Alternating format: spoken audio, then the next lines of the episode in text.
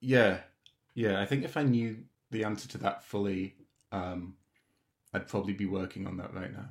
But uh, I think you know there, there's definitely scope to improve our base materials. You know, we again we we've chosen these materials because they're they're decent.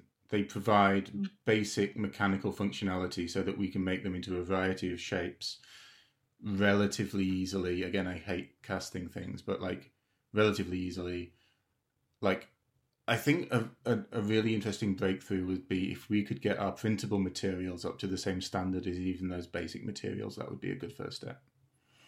Because the you know the, the, the printed materials that we have on our polyjets are really really good in terms of we can spit out lots of designs very quickly and physically characterize a design space to some extent. But the you know the the elongation at break, for example, um, the the basic mechanical properties of these printed materials are still not where we need them to be. And if we can do, if we can get them the printed materials up, then um, it means that we can just explore these design spaces a lot more freely, and and we can make things that are more useful. Um, a lot of the the kind of printed things that we that we create at the moment, um, we subsequently recreate them. You know, once we found a good morphology through printing, we then recreate it in casting. Um, but if we do that, we can't do like multi-material very easily, for example. And the polyjet lets us do very simple multi-material builds that are really nice.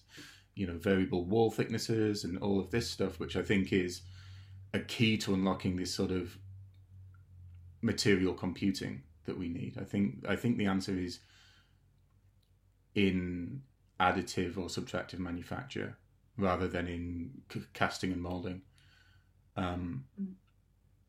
But to bring them together, um, interesting. I think you. So so one thing to think about is kind of like the philosophy of of soft robotics, which you know to me um, is the philosophy of embodied cognition. Embodied cognition has all of these components that we've mentioned.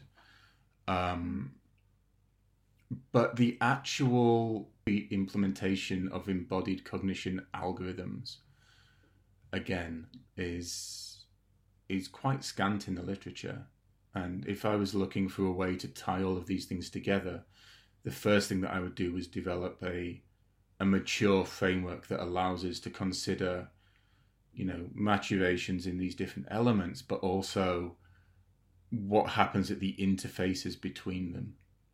Material plus morphology, you know, material and morphology plus control in the environment, and all of these different, uh, you know, th- they are in a way silos, but when you break that down, that's that's the the cool stuff, and that's I think having a framework in which to where, where people have some kind of degree of agreement on mm. well you know because if, if i say i do embodied intelligence and 10 other people say they do it they probably have 10 different definitions in their head of what that is um, so having like a like i say just a framework where we can say look refer to figure one and this is what I mean when I say I'm talking about embodied cognition.